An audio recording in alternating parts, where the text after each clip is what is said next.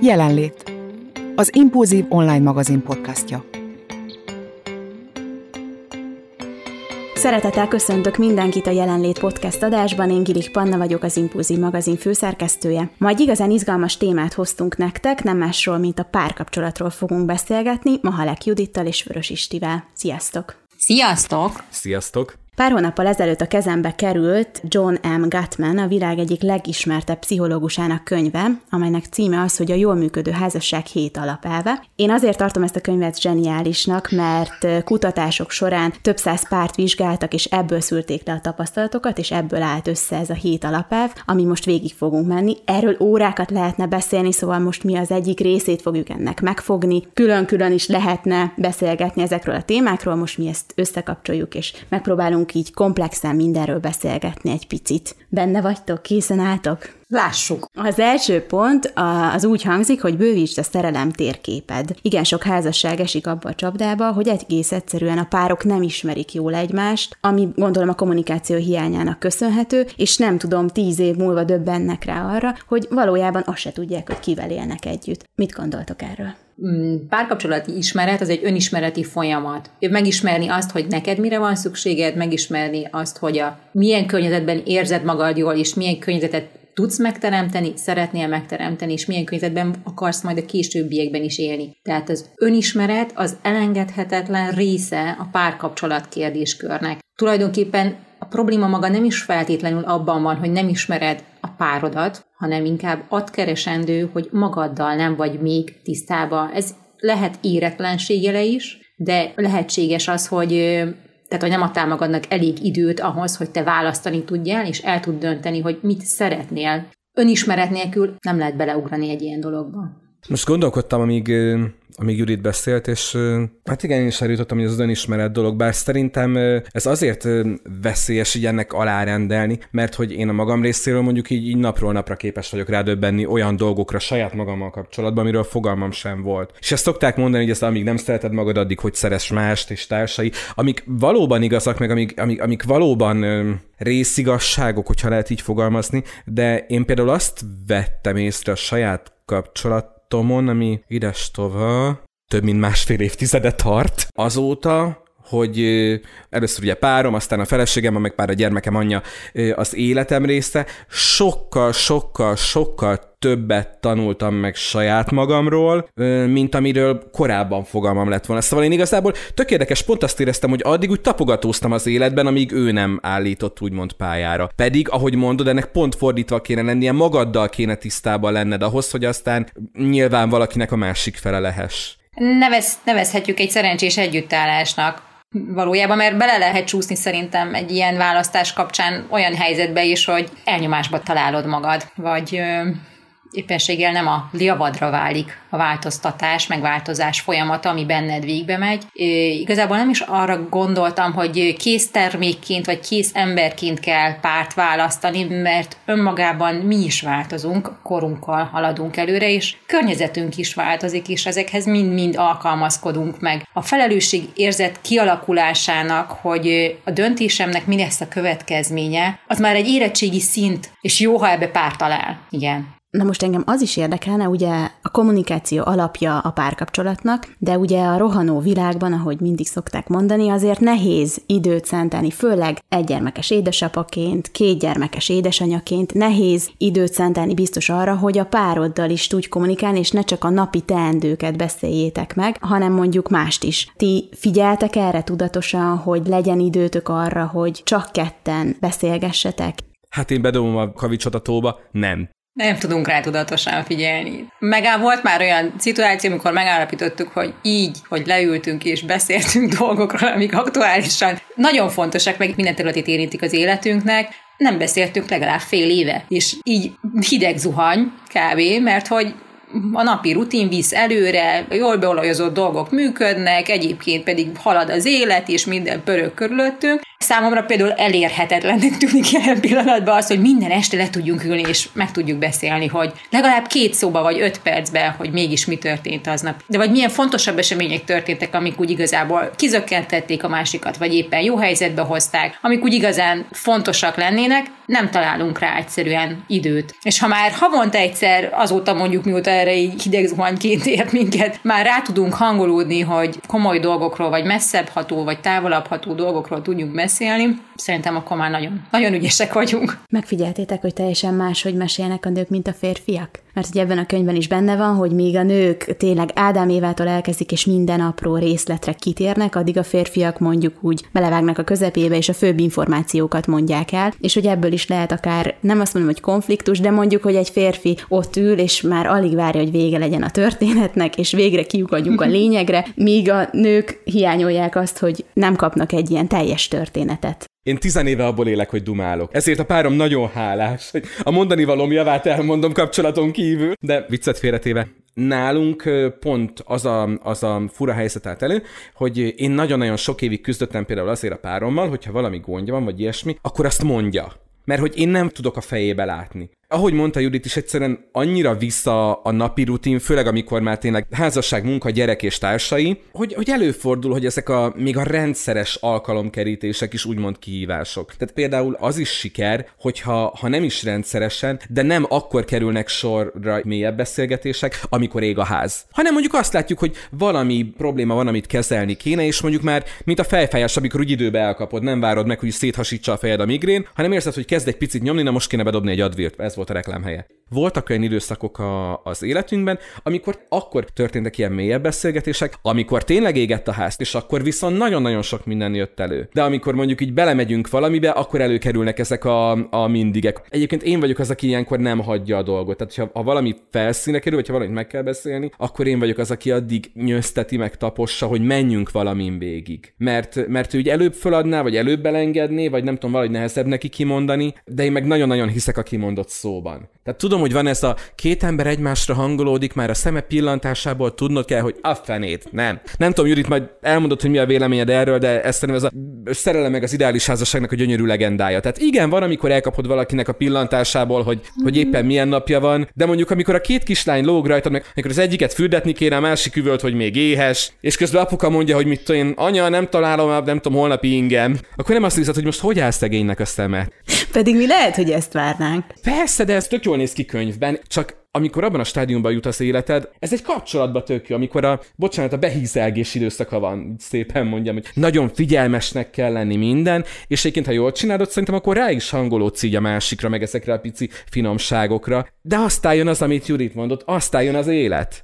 Szerintem igen, ez a romantikus megvilágítás, amiről itt most beszéltetek, hogy a pillantásából is értem, hogy mit akar velem közölni, ez igazából egy olyan világban elképzelhető, ahol gyakorlatilag egész nap együtt vannak, vagy egy teljesen elizolált izolált világban élnek, ahol nem érik olyan külső ingerek őket, amiről a másik nem szerez tudomást, mert egyébként, amikor mi hazérkezünk munkából, teljesen két más közegből, vagy én a gyerekeknél voltam, ő máshol volt, teljesen más töltöttségi állapotban vagyunk, teljesen másra vagyunk hangolódva éppen abban a pillanatban. Egymásra nézünk már mind a kettőnek, összeakad a szeme. Tehát, hogy ezek nem azok a letisztázott pillanatok. Igen, meg lehet közelíteni romantikusan is ezt a történetet, de valójában ez nem a mai világunk, ez nem a mai lét beszélgetünk, nem hiszem, hogy kimondott szavak nélkül mai világban létezhetne párkapcsolat. Van olyan, hogy párkapcsolatban élünk, és észrevesszük, hogy olyan tulajdonsága is vannak a párunknak, amit eddig még nem fedeztünk fel, és a könyvben egy nagyon érdekes rész van, amire külön ki szeretnék térni, mert ugye most itt van velünk egy édesapa, meg egy édesanyja is, szóval azt írja a professzor, hogy amikor gyermeke születik az embernek, akkor van, hogy a férfiak azt érzik, vagy azt mondják, hogy te jó Isten, azt se tudom, hogy kivel éltem eddig együtt. Mert hogy gondolom a nőnek egy olyan másik oldala mutatkozik meg, amit eddig még ő nem tapasztalt, és hogyha ugye nem ismeritek elég jól egymást, akkor itt nagyon el tudnak távolodni egymástól a párok, és kíváncsi vagyok, hogy egy férfi és egy nő ezt hogyan éli meg. Vagy mi erről a véleményetek, inkább azt kérdezem. Hát ugye megváltoznak a szerepviszonyok egy gyermek érkezésével a családban, valaki háttérbe szorul, valaki pedig előtérbe kerül. És itt is a kimondott vagy kimondatlan szavak sok szerepet játszanak. Ha a legelejét nézzük a folyamatoknak, amikor teljesen nem azt mondom, hogy szeparálódik egymástól a két szülő, de hogy egy lényeges elem került közéjük, akinek a alap fenntartási szükségleteit az édesanyja végzi, jó esetben vagy, vagy, vagy segítséggel a férje társaságában, nagyon is megváltoztat minket a gyermek. Ez a későbbiekben módosul, mert a gyermek is függetlenedik akkor ez későbbiekben sokat fog oldódni és változni. Ezáltal újra lehetőséget és teret adva arra, hogy két szülő élhesse az addig megszokott, az érkezéséig megszokott életeit.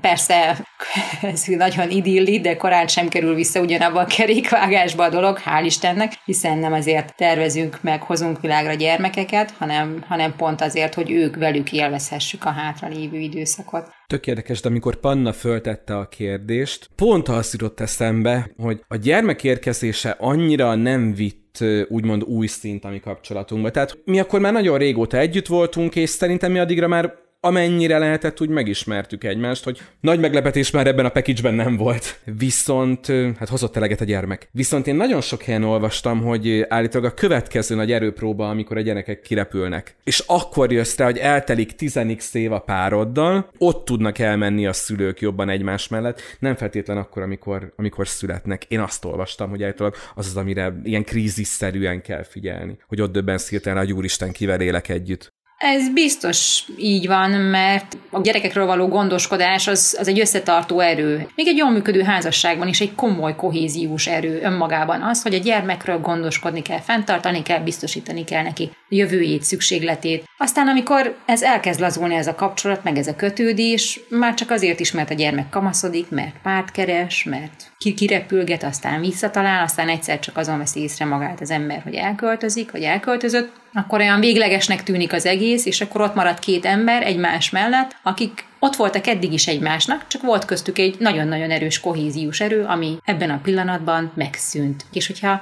az ember tudatosan nem készül erre, illetve nincs készítve a kapcsolata erre, bizony nagyon elképzelhető, hogy sok probléma adódhat. De ez mondjuk még mindannyiunknak utópia. Igen, Csak igen, ez egy érdekes igen. párhuzam volt. Léphetünk is a második pontra. Ez úgy hangzik, hogy tápláld a szeretetet és a csodálatot. Igazából arról szól ez a rész, hogy milyen fontos az, hogy kimutassuk a szeretetünket. Valaki azt szereti, hogy minőségi időt tölt vele a párja, vagy a apró ajándékokkal lepi meg, vagy érintés, lehet itt sorolni ugye a szeretetnyelveket. Például ti szoktátok dicsérni a párotokat? Pont most, mielőtt indultunk. Megdicsérted, azt nem mond. Panna már csörrentett, hogy itt vagyok a ház előtt, párom hazaért, és nézte, hogy valamilyen új ilyen kis szoknya volt rajta, amit korábban nem láttam, és tényleg olyan kis csini volt, és ránéztem, mondom, de csini vagy, és tudod, hogy lenéztem a dokumentumon, hogy ugye Panna elküldte a műsor vázlatát, és néztem, hogy ez a dicsérd meg, alkalomattán dicsérd meg, én meg írtam neki jegyzeteket hozzá, amit szerintem nem nézett meg. De megnéztem nagybetűkkel, oda volt írva. Nem.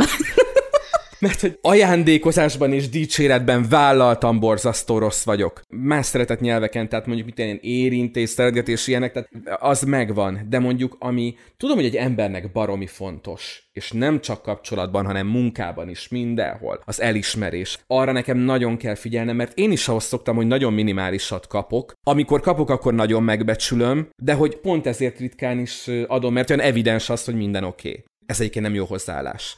Úgyhogy arra nagyon kell figyelnem, és az ajándékozásaiban béna vagyok. Tehát az én párom az olyan, elmennek a gyerekkel egy sima bevásárlásra, akkor egy mit tudom én, kis csomag, mit én, kesudiót, vagy valamit írnak, hogy tessék, ezt neked hoztam. Én nekem meg ilyen havonta egyszer jut eszembe a pénztárnál a bevásárló központban, ahol az a pakit kafé van, hogy jé, ő szereti a kávét, akkor hozok neki egyet. Ettől azért illene egy kicsit jobban fejlődni. Az a spontán ajándékozás pasiknak ez tipikusan, amit trenírozni kell. De szerintem ezt nőknek is. Nálunk például egyáltalán nincsenek ilyen ajánd, apró ajándékozások, vagy sokkal fontosabbnak tartanék odafigyelést, minőségi idő együtt kirándulást, vagy csak egyszerűen annyi, hogy együtt legyünk, megnézzünk egy filmet együtt, vagy valami olyan közösen töltött idő. Nem kell nekem párizsi hétvégi bevásárlás. Nem azért mondom, hogy jaktos hétvégére vágynék. Már erő Párizs hétvégére vágyna. Juritka férjének megsúgjuk, hogy Pocket Caféval nem fogja levenni a lábáról. Most nevetünk ezen, de, de tudom, hogy tényleg vannak olyan emberek, akiknek vágy álmai között szerepel az, hogy valami hasonló meglepetés érje párkapcsolatából. Valami hiányosságot érzek akkor, hogy valami máshol kiegyenlítetlenség lehet. Ez másból fakad. Nem, de azért várj, várj, térjünk azért erre vissza, szóval itt nem párizsi nyaralásról van szó, arra mindenki vágyik, meg annak mindenki örül, azért valljuk be, hanem apró, akár egy gesztus. Ma én szívem elmosogatok helyettet, szóval ilyenekre gondolok. Igen, ezek spontán és meglepetésszerűen nagyon aranyosak. Csak ne főzön a férjem, mert azután mindig én mosogatok. Meg mindenbe fokhagyma van, vagy mi is? Mit rak mindenbe? Hát inkább paradicsomszósz, meg rizs, meg hús. Étkezés nem múlhat el ezek nélkül. Persze, apróságok, spontaneitás nagyon fontos. Ez egy jól működő összekovácsolt rendszert jeleznek, hogyha ezek, ezek működnek, és nem csak az a fontos, hogy aki adja, az értse, hanem aki kapja, az is ráérezzen ennek a jelentőségére, meg megértse ezeket az apróságokat a paket kafét. Mindig azt, azt szoktam nyugtatni magam, hogy, hogy nem nyugtatni magam, de ez azzal ideologizáltam meg a páromnak, mert hát tudok én beszélni, ha akarok. Egyébként én tényleg az, nem azt mondom, hogy magyarázom ezt, de hogy megkerestem erre, hogy ennyire selejtes vagyok, hogy bármikor megy csak úgy spontán eszébe jutok, tényleg csak egy gesztus erejéig, nekem meg miért nem. És így rájöttem, hogy ez most rosszul fog hangozni, de jól értem. Nekem annyira evidens, hogy ő van. Én nem tudom elképzelni, hogy ő nincs. Tehát ha, ha belegondolok abban, hogy csak ilyen játék szintjén, mert valamiért hosszabb ideig egyedül vagyok otthon, vagy ilyesmi, azt hiszem észre, hogy egy ilyen instant szorongás lesz attól, hogy mondjuk akár a párom, akár a, a kislányom nem része az életemnek. Valahogy, mint egy varázsütésre a, nem tudom, valamelyik bosszúállók filmben eltűnik a félvilág. Tehát, hogy én megőrülnék, tehát nem tudom elképzelni. Tehát te az a típus, hogy, hogy aki egyszer kimondott, hogy szeretlek, és majd szólsz, ha változik. Mint a székely. Igen. nem. Egyébként sokszor szoktam, és főleg a, a, a kislányomnak szoktam nagyon-nagyon sokszor mondani. Páromnak is, de főleg a kislányomnak. Néha mondja, hogy de apa már mondtad, mondom, és még nagyon sokszor fogom mondani, akkor is, amikor már nagyon égőnek fogod találni. Majd akkor szólj. Beszélgettünk már egy kicsit a közösen eltöltött időről. Nektek mennyi időtök van erre? Mi az, ami benneteket kikapcsol? Mi az, ami építi akár a párkapcsolatotokat? Soroljam? Agymenők, nagy pénzrablás, mi az? Modern család, na, 20 kötőjel 50 perces sorozatok a nap végén. Ezek a mi kapcsolati kovászaink. Jó, ezt most kicsit leegyszerűsítettem, de nekünk például ez egy ilyen kis, kis szertartássá vált a napunkban, hogyha van egy pici időnk, amikor éppen nincs világ megváltó dolog, amit meg kéne beszélnünk, vagy ilyesmi, akkor így leheveredünk, de ez, ez szinte napi rutin, tehát hogy ennyi időnk, hogy, hogy egy pici időnk kell, hogy lenne egymásra, az csak 25 perc, ami kettesben a miénk, akkor annyi. Mi az alapvető ö, idő, amit együtt töltünk, napi szinten lehet mondani, a, a bevásárlásokat azokat mindig közösen szoktuk csinálni. Na, az tök jó. Melyik posi vállalja azt, hogy bevásárol a hát, Napi szinten, hát heti szinten így mondom akkor, azokat általában közösen, de azt úgy is szoktuk most már egyébként egyre inkább csinálni, hogy a lányokkal. Az elején sokat szenvedtem a, az akaratosságukkal, hogy mit szeretnének, mit nem szeretnének megvásárolni. És akkor egy idő után arra jöttem rá, hogy minél többet viszem őket, annál könnyebben mennek ezek a dolgok. Megtanulunk lemondani. Meg is kaptam a lányomtól egyébként, hogy anya mindig csak ígérget, apa meg megveszi rögtön. Jaj, de édes! A kis tünemény. Apával jobban szeretnek vásárolni menni, mint anyával. Hát általában nálunk bevásárlást intézzük, ami biztosan közös pont, de nagyon ritka az, hogy szabad a hétvége, és el tudunk menni valahova együtt kirándulni, akár nagyszülőket meglátogatni, vagy nagyszülők jönnek hozzánk, vagy valakik jönnek hozzánk. Most azt kell, hogy mondjam, hogy még társasági életet sem úgy tudunk élni, mint ahogy eddig tettük. Azt egyébként egy külön másik történet, ha már említetted, ugye nálatok most egy olyan helyzet alakult ki, hogy, hogy az időbeosztás az másképp van. De ugye a Panna földobta például ugye a gyerekszületést, hogy a, egy, egy helyzet, ami megváltoztatja a párok egymáshoz való viszonyát. Fölmerült ugye a gyerekek kirepülése egy újabb helyzet, ami megváltoztatja a párok egymáshoz való viszonyát. És hát ugye ez a nyomorult helyzet, amiben gyakorlatilag március óta egy éve élünk. E, erről egyébként volt ugye tavaly nyáron Neves Krisztával egy, egy komplett jelenlét külön kiadásunk, hogy ugye ez szintén hogy változtatja meg a párok egymáshoz való viszonyát, ez, a, ez az összezártság, vagy nem is ez a kényszer összezártság, hogy így is, is ott vagyunk otthon, de ugye most hashtag maradj otthon is volt hónapokon keresztül, tehát még a, a tudatodban is ott volt az a nyomás, hogy nem mehetsz ki, és ugye ez megint egy, egy, egy másfajta energiát szabadít fel a kapcsolatban, nem? Mert ugye szül valamennyi belső feszültséget. Ki az az ember, akin a benned keletkezett feszültséget a legmagától értetődőbb módon levezetett, hogyha éppen úgy érzed, hogy arra szükséged van, na kicsoda, hát nem a gyereked lesz. És ugye ez most megint egy élethelyzet, ami tehát egy új próbára teszi a kapcsolatokat, de nem feltétlen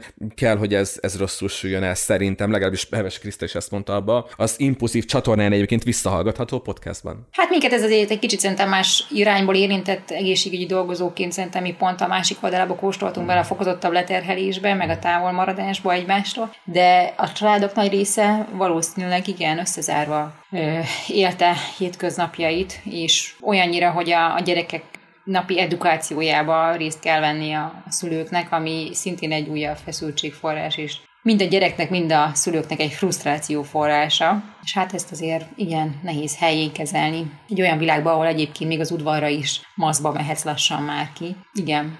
Ilyenkor jön be a kincs számba menő, jól láttam a listán, asszertív kommunikáció, igaz? Hát igen, asszertív kommunikáció kell. Erről majd úgy is fogunk beszélgetni. Nem tudom, Öri, te hogy állsz az asszertív kommunikációval. Azt valaki készült. Abba jó vagy? Abba jó vagyok. Abba tényleg jó vagyok. Na de szuper, de először még beszélgessünk arról is, hogy például te engeded-e, hogy a párod befolyásoljon téged. Vagy te szereted, hogyha egyedül veszed a kezedbe az irányítást. Ó, hát az én párom nem kér ehhez engedélyt. hogy befolyásoljon engem, szeretem ezt.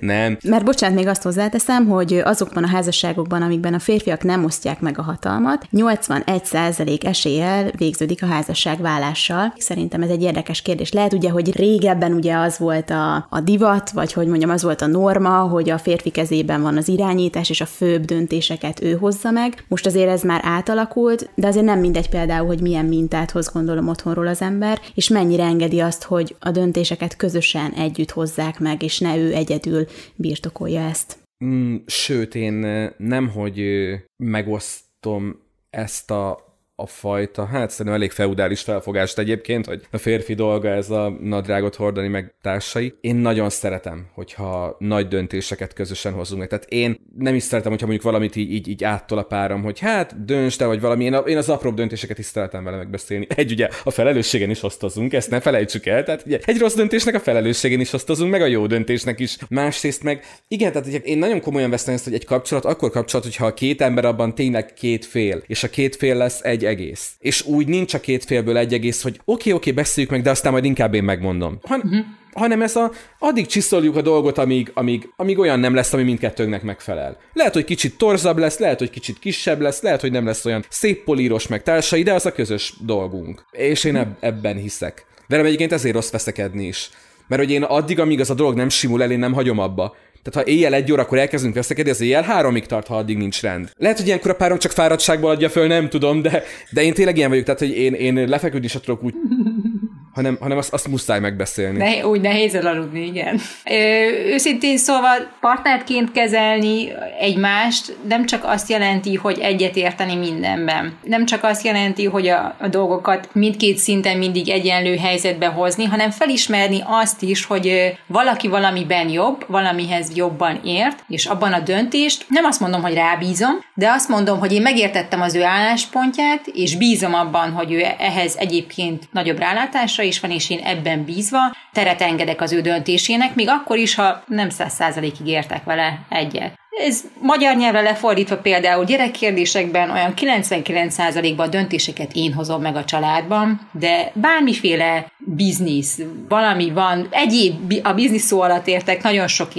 ilyen emberi kapcsolatoktól kezdve, anyagi dolgokon keresztül, bármi, ami érinti családot tevőlegesen, a döntésnek a, a nagy részét azt a férjem hozza meg, annak ellenére, hogy egyébként át van beszélve, és minden tudomásomra van hozva, de magát a folyamatot, mivel úgy érzem, hogy én nem vagyok ebben egészen járatos, vagy eléggé járatos, úgy, hogy ő is ugyanúgy érzi a gyerekekkel kapcsolatos döntéseknek egy jelentős részét. Tehát igazából a konszenzus az ott született meg, vagy ott születik meg, hogy a másiknak a véleményében bízunk. Nem teljes egyetértés van mindenben, hanem a másikba való bizalom van, meg bízás van. Azt hiszem, amit az elején mondtam, hogy partnerként kezelni egymást, az nem csak azt jelenti, hogy, hogy mindig muszáj egy, egy síkra vagy egy helyre, helyre hozni a, az álláspontunkat, hanem néha csak az elfogadás segít a partnerkapcsolat fenntartásában. Tulajdonképpen ugyanarról beszélünk. Elfogadni azt, hogy nem biztos, hogy neked van igazad. Igen, igen. És ennek ellenére fogadok egy olyan döntést, és befogadok egy olyan, elfogadok egy olyan döntést, amit én magam nem így hoztam volna meg. Nagy valószínűséggel, ha egyedül vagyok. Uh-huh. És várom az utóhatást. És utána megmondod neki, hogy én ezt nem így akartam. Én nem így csináltam volna. Hát van ilyen is, nem mondom egyébként. És ha igazán adsz, hogy hozzáteszed, hogy és én megmondtam. Már mikor megmondtam? Már az elején megmondtam. És kinek lett igaza? Na, kinek? Na hát azért valljuk be, van ilyen, tehát nem lehet mindig ilyen ö, nagyon asszer- asszertíven kommunikálni, és jól van, akkor úgy legyen, ahogy te szeretnéd, én egyet értek ezzel, nem lehet mindig így. Szerintem az asszertív kommunikáció része az is, amit, amit Judit mondott, és én is ezt értettem az, amikor mondtam, hogy együtt formáljuk azt a kis torsz valamit, hogy igen, van, hogy tudod, hogy bocsánat, nincs igaza a másiknak, mert te okosabb vagy, és tudod, hogy nincs igaza. Ő pont ezt gondolja a túloldalról egyébként magáról valószínűleg, de, de ez teljesen normális, és akkor az egyik hoz egy döntést, és a rendben, hát majd az most úgy jó. Mert ez így mindkettőnknek jó, hogyha az úgy jó. Persze, egyébként zseniális ilyen párbeszédek vannak a könyvben, amik, amik tényleg életből vett példák, például ezt nem hiszem el, hogy milyen pocsékul vezetsz, stb. stb. Tehát, hogy tudod-e kifejezni úgy a, a problémádat, vagy a, a gondodat, hogy nem a másikat degradálod mondjuk, hanem finoman jelzed neki, hogy hát egy kicsit finomabban is vezethetnél, hogy biztonságosan hazaérjünk, vagy stb. stb. Szóval, hogy ti tudjátok-e így ilyen szépen asszertíven kommunikálni, vagy van, amikor nem sikerül? Hát erre, erre szerintem például az én esetemben komolyan oda kell figyelni. Nem veszi észre néha az ember a, az alap beállítódását, a frusztráltsági állapotát, szintjét, figyelmen kívül, hogy nem csak saját maga, esetleg a párja éppen aktuális lelki állapotát, és egyszerűen rosszkor, rossz helyen rossz, rosszat mond. És neked ez Tehát, megy? hogy úgy, nekem ez nagyon megy.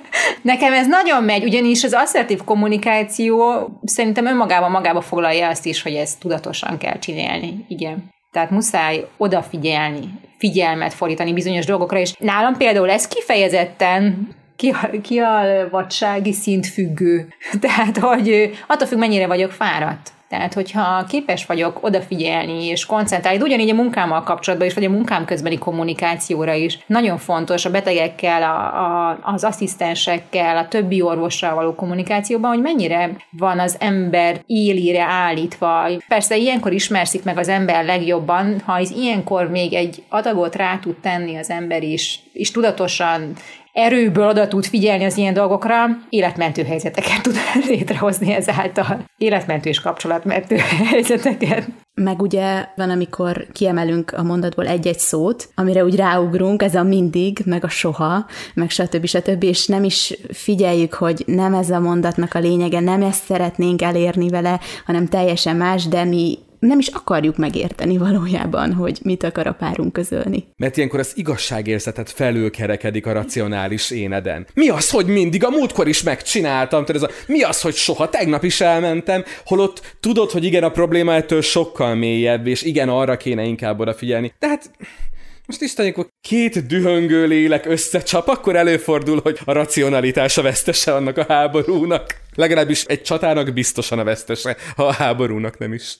Most itt a könyvben rengeteg párkapcsolati nehézségeket felsorol, ez lehet ugye már munkai stresszt említettük. Ezekkel most nem fogunk így mélyen belemenni, mert szerintem egy egész podcastet beszélgethetnénk arról, hogy milyen problémákon kell valahogy túllendülni.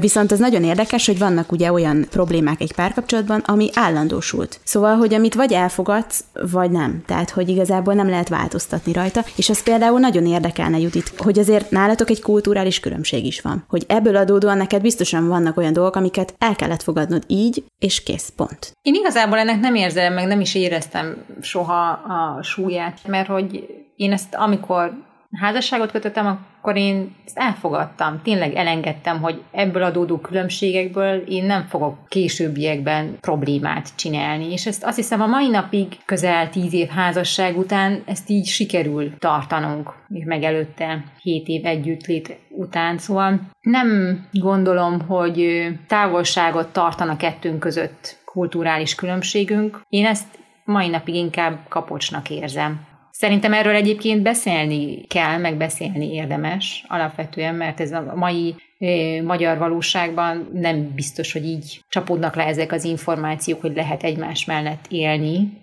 békében, mind a mellett, hogy más világnézetet vallunk egyébként. És végül eljutottunk a hetes ponthoz. Átlibbentünk ott, a, mert nem szeretnék senkinek a magánéletében turkálni, hogy éppen az anyósával vagy az apósával milyen nehézségeken kell átlendülnie. Bocsánat, de ez az állandó problémák között jegyeztek? Nem, ez, nem, nem, nem, ez nem az állandó problémák, hanem ez a, azok a problémák, amik megoldhatóak. Ugye ide tartozik a munkai stressz, az anyósapós problémák, az anyagi gondok megoldása, ugye a szexuális életben felmerülő problémák, háztartási teendők, és még kettő, az egyik az internetezés, mert hogy ez ugye egy figyelem elterelésként is alkalmazható, és az utolsó pedig a gyermekek körüli problémák. Szóval ezek azok, amik megoldhatóak, viszont foglalkozni kell vele, mert hogyha ugye a szőnyeg alá söpörjük, akkor abból hatalmas nagy probléma adódhat. Nekem igazából annyi hozzáfűzni való volna, hogy egy kapcsolaton belül nagyon sokféle probléma adódhat, és rétegződhetnek egymásra ezek a problémák, de alapvetően, ha egy türelem van, és tudatosan türelmet tanul az ember a másikkal kapcsolatban, kivárási idő van, hogy rájöjjön arra, hogy mi állhat annak a hátterébe, amit tesz vagy cselekszik,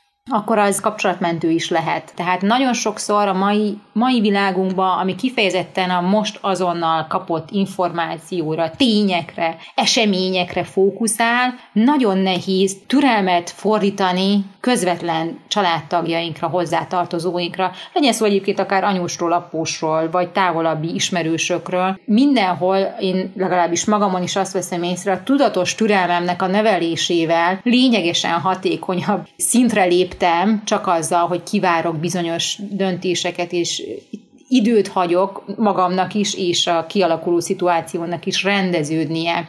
Sokszor egy 5-10 évvel ezelőtt sokkal hamarabb léptem volna, sokkal mondhatnám azt, hogy dinamikusabban válaszoltam volna bizonyos kérdésekre, de ezt ma már azt kell, hogy mondjam, hogy, a, hogy abszolút tudatosan türelmet gyakorlok, és kijelenthetem, hogy türelmet tanulni lehet. Nem így születik az ember, nem ezzel jön világra, ez abszolút egy tanulható, asszertív kommunikációs de ez azt jelenti valójában, mert én nem vagyok egy türelmes típus, de remélem, hogy tíz év múlva már sokkal türelmesebb leszek. Ez azt jelenti, hogy felgyüremlik benned a dű, és nyelsz kettőt, és hagyod, hogy lehiggadj, és utána szólalsz meg? Ezt is jelenti, igen. Ezt is jelenti, de azt is jelenti ugyanakkor, hogy mm, valamilyen információ a birtokodba jut, valamiről, valakiről, valamivel kapcsolatban, és nem jössz rögtön a telefon után. Magadnak adsz időt arra, hogy mi lehetett akkor annak a fejében? Mi, mi járhatott, amikor ezt tehette? Mi lehet úgy Isten igazából a háttere ennek? Motivációt keresel az egész tényező mögött, nem pedig rögtön egy beolvasással indítasz. Igen, igazából nem is feltétlenül másikkal szemben fejlesztett ki magadban a türelmet, hanem hogy meg amikor kérdezted, hogy ez a gyűlik, gyűlik, gyűlik, és akkor robban. Tehát, hogy annak, hogy ebben tudatosan fejleszted magad, az is a része, hogy már nem úgy gyűlik, gyűlik, gyűlik, mint korábban, hanem mivel egészen másképp állsz bizonyos helyzetekhez, adott esetben mondjuk akkor mi párkapcsolatból beszélünk, beszélünk a párunkról, mivel egészen másképp tanulsz meg helyzeteket kezelni vele kapcsolatban, az amiért mondjuk, amikor összejöttetek, el, megint széthagytál, megint taknyos zsebkendő van a párnája alatt, mert reggel nem tudja kidobni, holott már a fél százal zsepi ott van. Tehát egy idő után ezek így, így, így átalakulnak. Nem is az, hogy elfogadod, hanem toleránsabbá válsz, rájössz, hogy ő is mennyi minden tolerál neked, és ezért már nincs az, hogy, hogy századszor is fölmegy a pumpa, hogyha meglátod, hogy már megint ott van széthagyva a félpárzokni. Nem megy föl a pumpa. Nem. Vagy mellé teszed a tiédet is. És beteszem a sajátomat is. Így van. Tehát, hogy ezek az mondjuk a földre gondoltam ledobott. nem? Igen, de ugye ez is az, hogy egy szikrát talál, tehát hogy valójában nem ez a gond, önmagában nem ez a gond, hanem valami teljesen más motiváció van az a háttérbe, ami már akár évek óta ott lebeg egy kapcsolatban. Na és akkor jön a hetes pont, az pedig arról szól, hogy ugye nagyon fontos egy családban az, hogy a közös célokat megfogalmazzátok egymásnak, mert az is félrevezethet egy párkapcsolatot, hogyha nem tudják a párok egymás céljait, csak mindenki megy a saját célja felé, de nem közösen.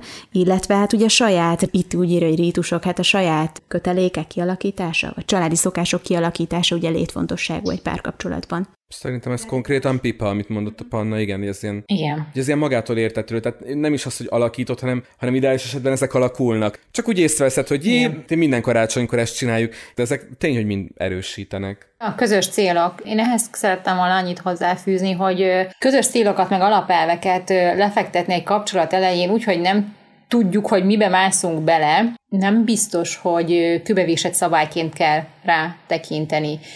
Nem egy olyan párkapcsolat van, amiben közös célként szerepel a családalapítás, és ennek fontossága és ennek hangsúlyozása, és amikor ennek elvégzése vagy kialakítása valamilyen akadályba ütközik, akkor hirtelen az egész, mintha semmisé válna az egész előtte lévő élet, feladják a párok, és utána akár még jó esetben együtt maradnak, de azért nagyon sok kapcsolat ilyenkor zátonyra fut, és, és a továbbiakban külön külön pályákon folytatódik az élet. Tulajdonképpen ezzel csak annyit szerettem volna kifejezni, hogy a célok korai lefektetése irreleváns és annyira adhok helyzet és körülményfüggő, hogy tudni kell értelni, vagy megérteni, hogy mikor, miért, mi nem történik. Aztán azt egy kicsit helyére tenni, és akkor várni, hogy, hogy változás lépjen be az életünkbe. Persze ehhez hozzátehetünk aktívan is, és részese lehetünk a változtatásnak. Kellenek a közös célok, kellenek a közös elérendő sikerek, meg, meg eredmények. Ezek nagyon-nagyon-nagyon fontos motivációk családon belül, de nem minden áron. Nem minden áron. Sőt, tehát ugye az egyéni motiváció, az egyén motiválása önmagam motiválásában is milyen fontos, hogy nekem is mindig legyenek céljaim. Hát még egy kapcsolatban, Igen. ugye, ahol két embernek a, a közös, úgymond folyamatos közös munkájáról beszélünk, hát hogy ne lennének fontosak a célok, és pont mielőtt jöttünk, akkor néztem rá, hogy ugye mi szeretjük a statisztikákat, ugye a magyarok szeretjük a statisztikákat, csak nem biztos, hogy mindig a KSH-ról kéne tájékozódni, és ilyen jellegű statisztikán viszont máshonnan nem volt, de, de megnéztem készülve a műsorra, ugye tavaly tavaly nyáron nagyon boldogan jelentettük, hogy soha ennyi házasság nem köttetett Magyarországon, mint azt hiszem 2020 júniusában. Ez volt az utolsó cikk, amit találtam, lehet, hogy van azóta frissebb is. És hogy megmozdult bennem a kis ördög hogy és ugyanhogy állunk a vállási rátákkal, és annak viszont már nem volt időm utána olvasni, csak a headline-okat listázta le, mert csörgött a telefonpannával, hogy itt vagyok, de azt hiszem, hogy egyébként a vállásszámokról is lehet hallani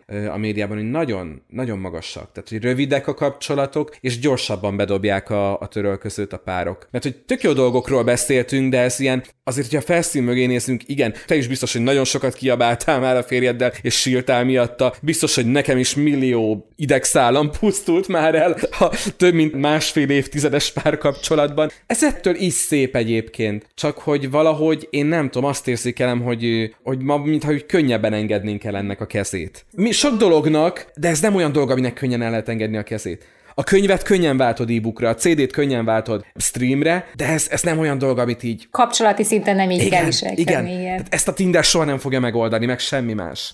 Hát jó, csak nem mindenki akar ebbe energiát belerakni, meg dolgozni érte, mert hogy ugye ez is benne van, hogy, hogy ezt olyan magától értetőnek gondoljuk. És nem tesszük bele, gondolom, az energiát, meg az időt, és egyszer csak azon vesszük észre magunkat, hogy te jó ég, elmentünk egymás mellett, és azért ilyenkor belép az, hogy te atya úristen, akkor én kivel is élek együtt? Mert persze sokat beszélgetünk a másikkal, meg időt szánunk rá, meg minőségi időt töltünk vele, na de azért nem mindig jön össze, és lehet, hogy csak 5-6 év múlva döbbensz rá arra, hogy oppá, itt egy kicsit kétfelé mentünk. Na erről beszélgettünk, hogy eddig nem szabad eljutni.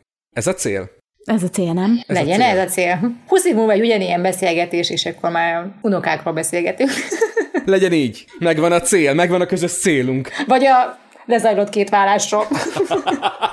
Nem tudjuk, mit tartogat a ez jövő. Ez így van, ez így van. Az a lényeg, hogy az ember oda tegye magát, ami mellé kiáll, hogy legyen a szó párkapcsolatáról, az érzelmi életéről, vagy úgy általában. Szerintem ez így szuper végszó volt, úgyhogy köszönöm, hogy itt voltatok velem, és köszönöm, hogy őszintén beszélgettünk erről a nagyon nehéz témáról. Azért nem olyan egyszerű beszélgetni a párkapcsolatról, ez tényleg nagyon intim, és olyan történetek vannak benne, amit nem szokott az ember úgy csak kitárni a nagy világ elé, úgyhogy köszönöm, hogy itt voltatok velünk, és hogy beszélgethettünk erről. Sziasztok! Mi is köszönjük a lehetőséget. Sziasztok! Köszönjük mi is. Én mondtam a páromnak, hogy hallgassa meg ezt az adást, mert neki is sok újdonság lesz benne.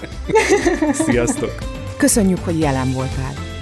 Keresd az Impulzív online magazin podcastját az ismert csatornákon, a Spotify-on, a Soundcloud-on és az Apple podcastok között, valamint az impulzívmagazin.hu weboldalon. Tarts velünk legközelebb!